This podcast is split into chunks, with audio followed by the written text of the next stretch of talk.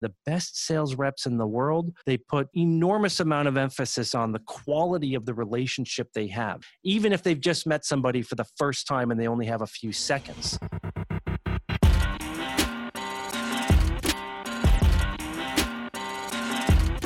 You're listening to the B2B Revenue Executive Experience, a podcast dedicated to helping executives train their sales and marketing teams to optimize growth. Whether you're looking for techniques and strategies or tools and resources, you've come to the right place.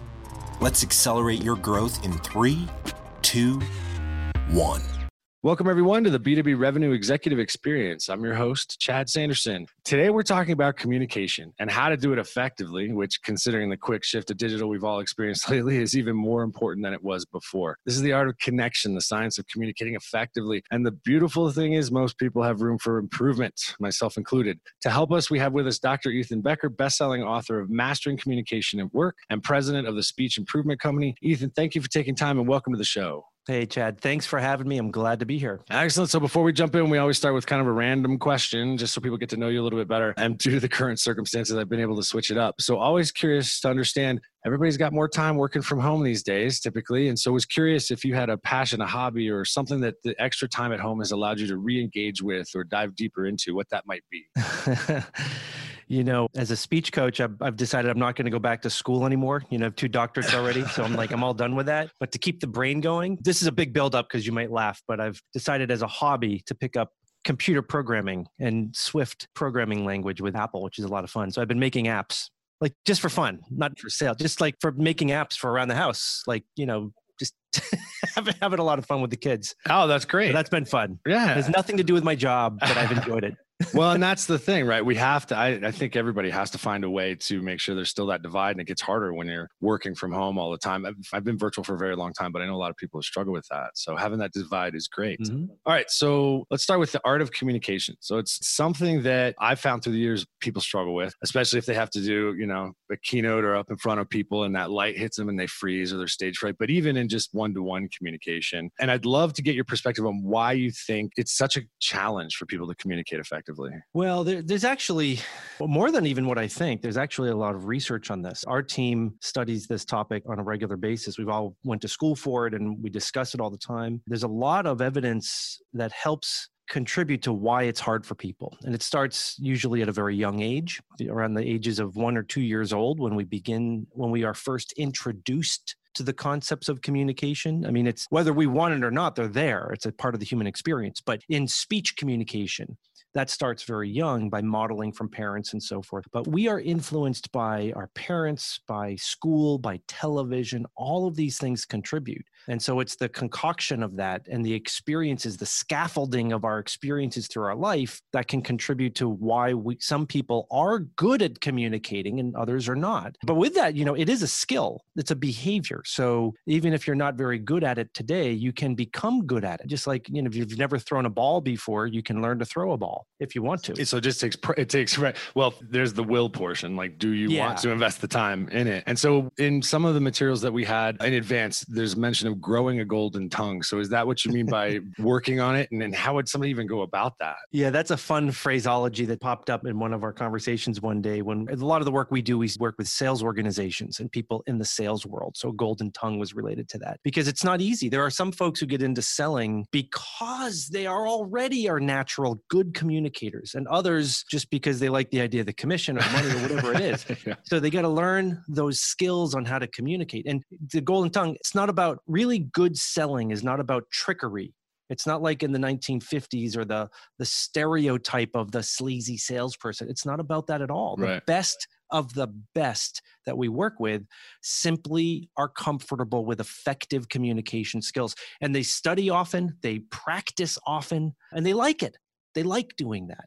And so that's that's where that comes from. You build up that skill. it's really the will to have it's the will to put in the effort to develop the mastery yes. of communication and so there's the there's the will portion there's the am i willing to do the practice and then in an application sense so just to communicate with somebody who's open to being communicated with is is one thing how do i get effective at, at that but what about when you're dealing with opposite personalities like i'm definitely type a squared extrovert in your face. Mm-hmm. And and oftentimes I'm working with people that are more introverted, reserved, pull back. Maybe it's polar opposites. And so if we're coaching or selling or presenting, and there's people that are that have these opposite personalities, how how do we adjust our approach, our style, all of it, or should we? Well, there, there are a lot of ways of viewing that particular dilemma. There's one that, that comes to mind. We, we study Aristotle in the in the world of speech communication, and one of the things Aristotle was trying to figure out was how people think and reason and process. And he really did figure it out. It's pretty cool that it still applies today over 2,000 years later. But he figured that people tend to think in either an inductive pattern or a deductive pattern of reasoning. So if you're trying to make a connection with someone you would do well to match that pattern now what does that mean now, some of some of your listeners may have heard these terms or been a long time but if i'm an inductive thinker that's just who i am I'm just an inductive kind of a guy. What that means is that I need to have all of the background information and the details first, then tell me what you want. Then tell me the price. Then tell me where you're going, right? And I need it that way because that's how I think and process. The deductive thinker is the opposite. They need the point right up front, right in the beginning. Then tell me the background details and information. And this is a really, really important and critical skill to develop, in particular in selling. Because when these two people meet each other, look out. there is a level of frustration that just tears the communication apart. I mean, if I'm a deductive thinker, I want the point right up front, and an inductive thinker comes to talk to me, I, you can't see me, but I, if you could, you'd see me rolling my eyes, and I'd be sounding like this. Uh huh. Yeah. Yeah. Yeah. Yeah. Yeah. Uh huh. Uh huh. Uh huh. Uh-huh. What? Get to the point, right? And I get so frustrated, which means I'm sending messages to this person that I don't care, I don't respect them.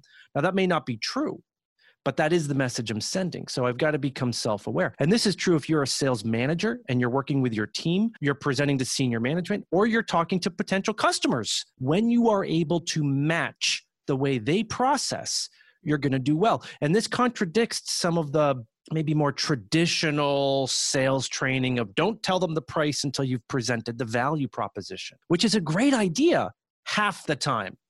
Because if that person, if your prospect just wants to know the price or the price range, and you're doing the old, well, sir, I'm not, you got to hear the value first, because I was told in my training class that I better, you know, almost like it was a game. Can I, can I not tell them the price? Good luck. Right. Good luck. Now, that doesn't mean you just start with the price and so forth, but but there are strategies to say it in a deductive way if that is what they need. And it may take some practice because you know they've been trained the other way. And so what's the easiest way to determine are there cues or things that we could be looking for to determine what type of inductive or deductive individual we're talking to? Are there cues or something that, that the audience could start to pay attention to? Yeah, if you look on the if you look above the left eye of a of a person on the forehead, there'll be an, a letter, an I or a D. No, I'm just. Wouldn't that be awesome? Wouldn't that, that would be, be, awesome? That would be that would be amazing. you know, look, it's not an exact science, but that's okay. That's okay. We it's not like, uh oh, I've screwed it up. I misread the person we get into trouble when we completely ignore it. So how do you how do you answer? Okay well you look at things like the way they are talking. You, you start out the, when you're starting the meeting and it's like oh hey how is everything going? And if they say good.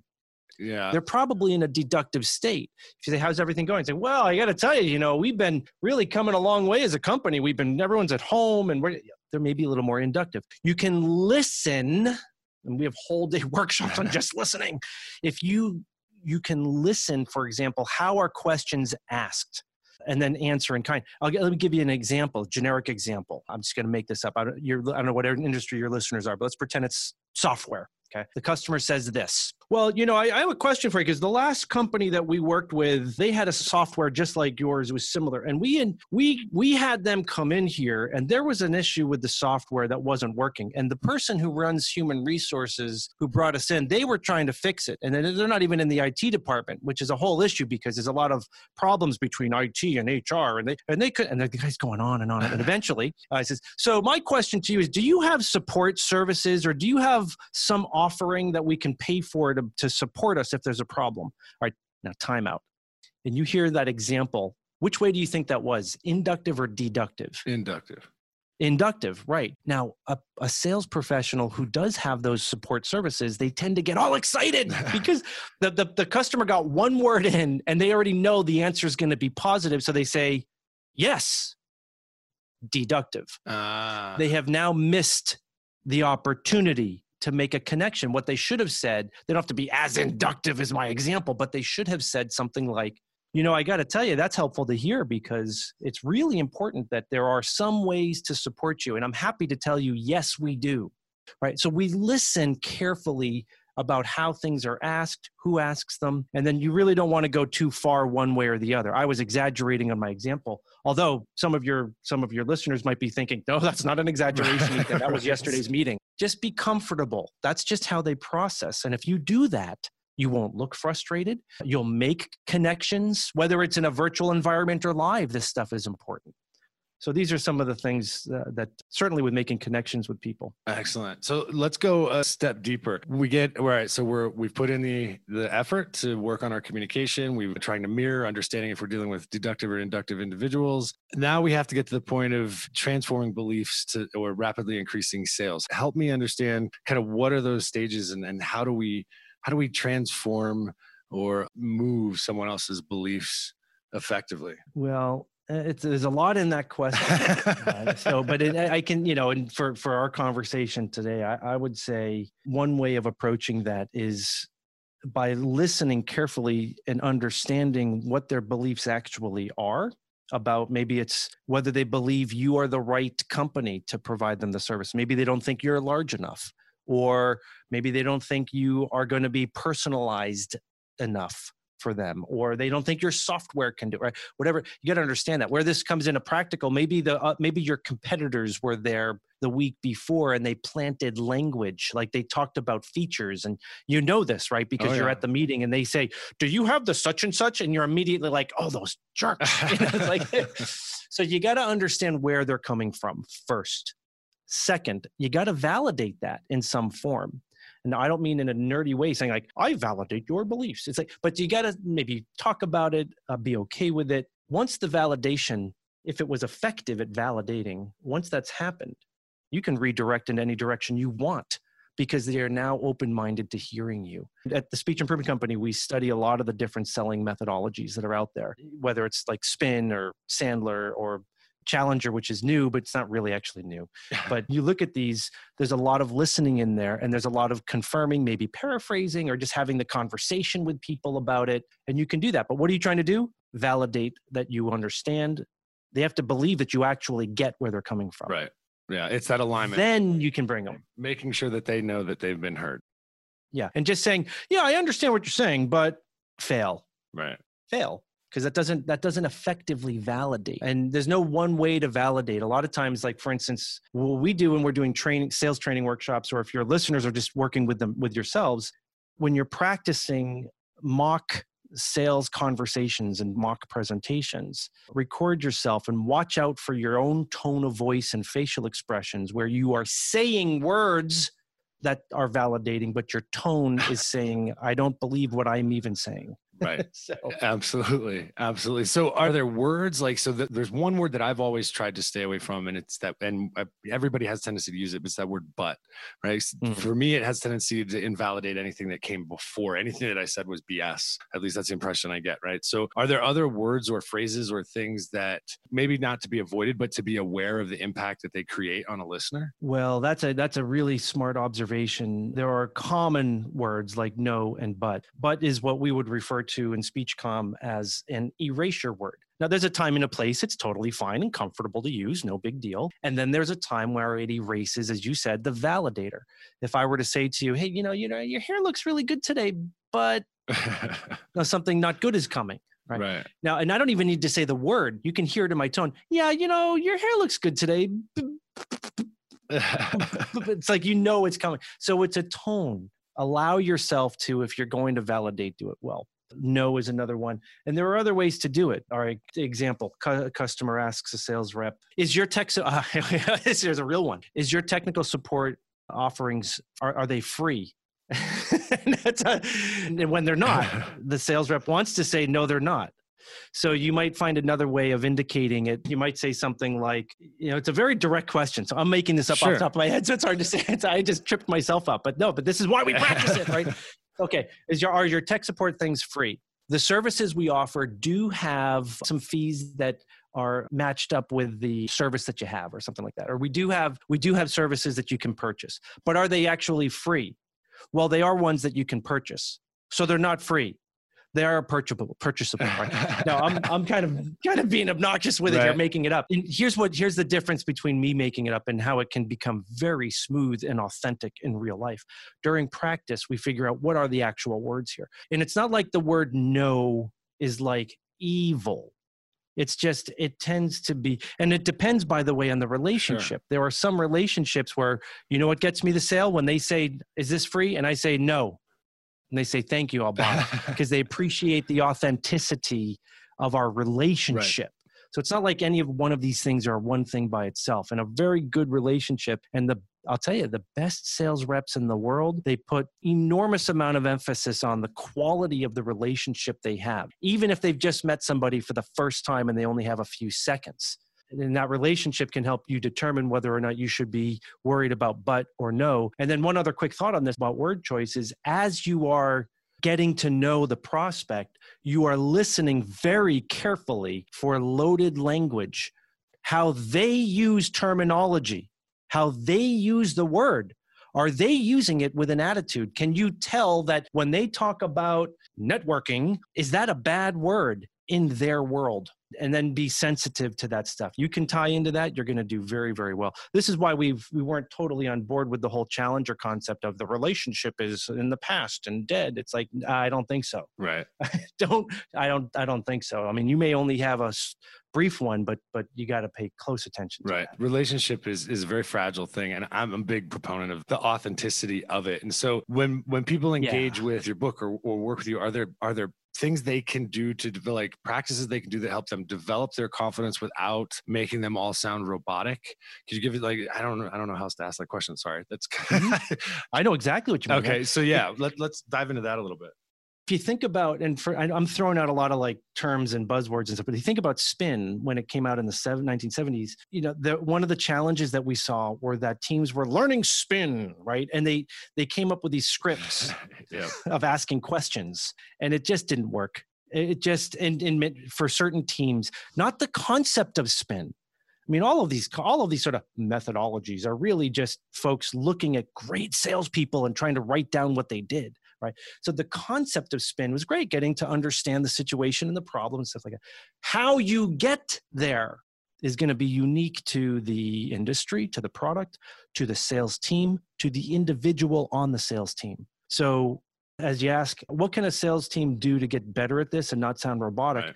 Practice and practice. So maybe you start with, okay, I understand. If you have 2,000 people on your team, I get it. You need to have certain scripts to guide the training. But then what you want to do is ripple down, or well, you can always hire firms like us. We can come in and do this. But even just internally, if you don't have the budget for that, you you got to practice how do you convert this question into your own style of communication and there are some wonderful tools and techniques that can help folks to do that. I really don't think you can automate it. You can try, but but then you'll end up with a lot of folks who literally are just reading right. and then it's then it doesn't come off authentic it doesn't connect i can tell when somebody like when i'm talking to somebody and they're using a script i can instantly tell and it and it just i shut down i literally will stop listening yeah. because because i don't Ugh. yeah Within i mean it, it's almost before I'm even aware of it, I've stopped listening. right? You know, it's really funny. We so our our business this is a family business, right? I was born into it. My parents founded it in 1964, and growing up at the dinner table, when we would get telemarketing calls come in, my mother she'd take the call, and it was like nine out of ten times she would turn it around and sell the caller on on our services to help them get better and making these That's calls. Great. And it was so funny. Like it was a game at the dinner table. Like when the phone would ring, we'd all laugh just because you know the phone's ringing at dinner time. It's a telemarketer. We'd all laugh and be like, "Go, mom, go!" it was so funny. Like within minutes, she's on with the manager. The next thing you know, they're writing a proposal for the company to say, "We're going to come train your whole team on how to not sound like you're on That's a script." Great. Really That's funny. great. So let's talk about the virtual environment now for a second, right? Because because it, it's changed. I mean, there was always some element of virtual before, but now it, it is predominantly, and not sure how fast it'll go back the other way. What are some of the challenges from a communication standpoint that you're seeing people struggle with in that virtual environment? A couple things stand out. One is on the very personal level, the actual person doing the talking, the sales rep who is working from home. Uh, one of the challenges is in their own mind, there is a term in psychology known as cognitive dissonance, the, the idea of competing ideas in the mind. And so here I am, I'm a sales rep. Maybe I'm at work, I'm at, I'm, I'm at home, but I'm zoomed in or called in or go to meeting into a meeting while I'm sitting at home. And in the back of my mind, I can hear the kids arguing in the other room and I need to go break it up. I know it's about to escalate, but no, I'm here. I'm a professional. I'm in front of my boss or, or a customer and I'm trying to be the professional that I know I can be in this home environment, and it's not easy. I think anybody that tells you, just do this, they're making it up. I mean, maybe, but like, you know, all of the blogs that are out there on this stuff, every, there's no research on this stuff. So that's one issue that's very real is this whole dealing with the stress because if i'm trying to sell and be articulate it's hard for me to sometimes focus so there, but there are things that you can do. There are some things that can help. That's one. The other one related to that would be screen fatigue. Oh, yeah. That both the seller and the buyer, both, by the way, both experience cognitive dissonance, but both are experiencing high levels of screen fatigue and people are excited and appreciating the efficiency of i can go to meetings without having to walk anywhere but now we're feeling the byproduct which is there are no breaks right. and sometimes those small 10 second breaks walking to the bathroom or wherever it is to one meeting to the next or driving a lot of reps live in their cars and now they're living in their living room that's really stressful. If I'm used to operating alone, parked alone in my car, getting my game face on, if you uh-huh. will, preparing to go into a cell, but now that's gone. I'm at home and I, two seconds before my meeting, got in an argument with my spouse right. or the kids or something, right? That's real. That is that, and that affects our psychology and our ability to talk. So it may be a little different than what you were looking at, but it starts there. No, I think that's great. I think it's great because I think people have a tendency to forget the contextual elements of it, right? Yeah. And that's one that I haven't heard. I mean, I've thought of and talked to other coworkers about, but haven't seen discussed a lot, which is the impact on your psychology from, I mean, even having people walking past your office door or starting the washer and dryer, yes. or you hear them yelling downstairs or, or whatever. It just has an impact that, that kind of jars right. you out of that focus on being present, connected, and consistently clear in communication. That's right. And even the people who were working from home before COVID, but maybe they were home alone. Yeah, yeah. Or, or you know what? They've had a lot of time to get set up for that. So they've learned the skill to do it. But even many of those people, they're no longer alone. So the distractions are there. And this affects your ability in some cases to be able to, fo- not everybody, but it does affect for many people the ability to focus in to be able to listen. Is my customer getting bored? Right. Am I trapped in the script of the demo and I need to stop like this is where we you know, just forget covid just in general when we bore customers because i'm i'm doing the pre-made marketing presentation and they fell asleep five minutes ago. It's like right. the best sales reps will recognize that and just stop. Yep. and then they will go battle internally at the company politically and say look can we make some adjustments to this presentation because it's not working right? That stuff's not there because the distractions are not there. And then people sound a little more robotic. Right so that's one piece. And then the flip side would be the customers that they also are in the same situation. Right. And it's like they forgot. It's like, ah, oh, crap! I forgot I told this guy I'd meet with him. you know, and it's like, yeah. So what can you do? Okay, relationships matter. Can you be authentic? And yes, okay. So it's oversaid to say, "How are you doing in the crisis?" Yeah, but it's some human connection.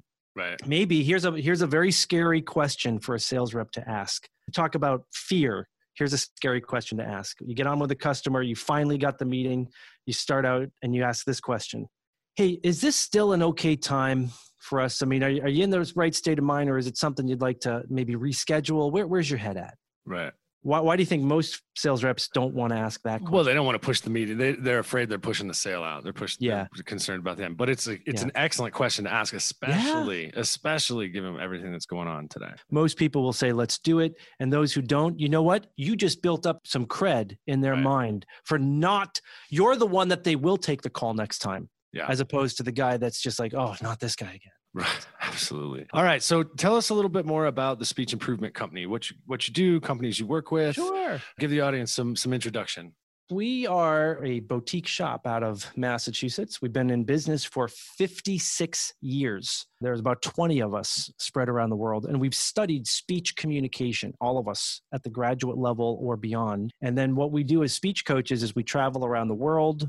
And well, not right now, we don't, but normally we do. We live on airplanes, really. We're like always traveling. And then we work with different leaders of countries, leaders of companies, people, anybody who has to talk as a part of what they do. We help them to become number one, comfortable with this whole business of talking. And then two is to be good at it, whatever that it happens to be. So if that's a formal presentation or giving feedback, whatever that is, selling, as you might imagine, we do a tremendous amount of work with people in sales and management and leadership. And we do it through group training and we do it through private coaching. So at a high level, that's what we do. I, interestingly, this is unexpected with the COVID stuff. We've because there's no travel, our whole team globally has been engaged with doing what we call just in time coaching.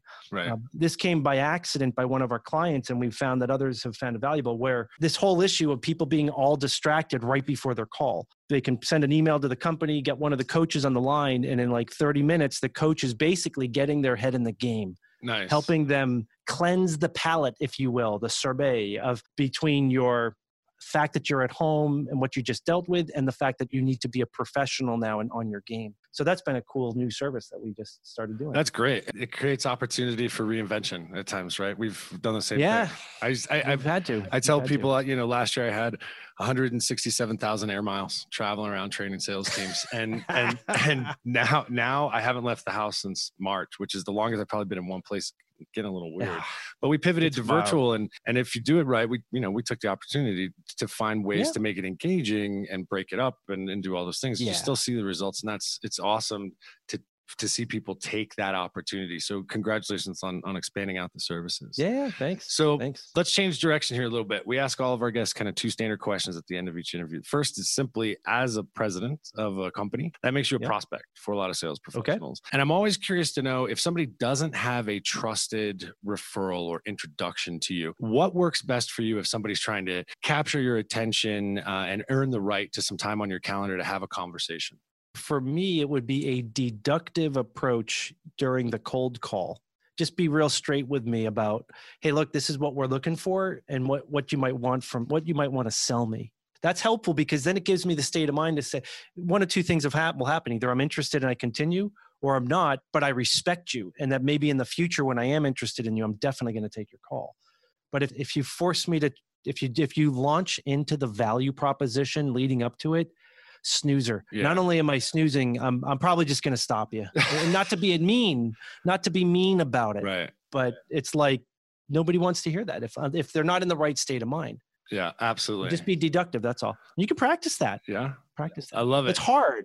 It's hard. but it is it's uh, it, it is more and i agree with you 100% it's more respectful for the individual you're calling like hey look this is what we're doing Yeah. instead of trying to you know play some games. All right so last question. We call it our acceleration insight. If there was one thing you could tell sales marketing or professional services people one piece of advice that you could give them that you believe would help them hit their targets or exceed them what would it be and why? Well, I would I would say try to develop the skill of listening from the other person's point of view. If you can get yourself into the way that they are listening, how are they receiving the information? That will help you as a communicator more effectively tailor your communication to get through so they actually hear and understand and receive the value proposition message. Love it. All right. If a listener's interested in talking more about the topics that we touched on today or want more information, where where do you want us to send them? Do you want us to go to your website, to you on LinkedIn? What what's the most effective place? All right, there you can go. I got a few places that'll work. The website, speechimprovement.com, easy to remember, speech improvement. We're speech coaches. And then you can find me on LinkedIn, uh, Dr. Ethan Becker on LinkedIn. And I'm just thinking there is a, um, for those who like this stuff, there's my book. It's called Mastering Communication at Work How to Lead, Manage, and Influence. Chapter one is all about inductive deductive, but there's a lot in there that it's an international bestseller written by myself and Jon Wortmann, published by McGraw Hill. You can buy it anywhere you can buy a book. And then lastly, is there's an app that we developed last year, part of my hobby on the side. this is a free app. It's just something we call it Speech Companion. Speech Companion is what you search for. It only works on Apple right now. Maybe in the future, one day, next COVID, uh, we'll figure it out. But no, actually, I'm just kidding. We, we, we developed this a, one year ago. We put it on the App Store. It's really cool, and it's we div, we designed it as just a free download for folks who have been either reading our books or engaged in our programs as a supplement, just to sort of help you out with some of these ideas like inductive deductive practice techniques and podcasts and books to read and stuff like that. So if you like this kind of thing you can download that or just find me on linkedin. Or oh most importantly bring me in hire myself my firm. Will come in and train your whole team and you and we're really good at it so excellent. All right, Ethan, I can't thank you enough for taking the time. It's been great having you on the show today. All right. Thanks for having me. All right, everybody. That does it for this episode. You know the drill. B2BRevExec.com. Share it with friends, family, coworkers. If you like what you hear, leave us a review on iTunes. Until next time, we wish you nothing but the greatest success. You've been listening to the B2B Revenue Executive Experience. To ensure that you never miss an episode, subscribe to the show in iTunes or your favorite podcast player. Thank you so much for listening. Until next time.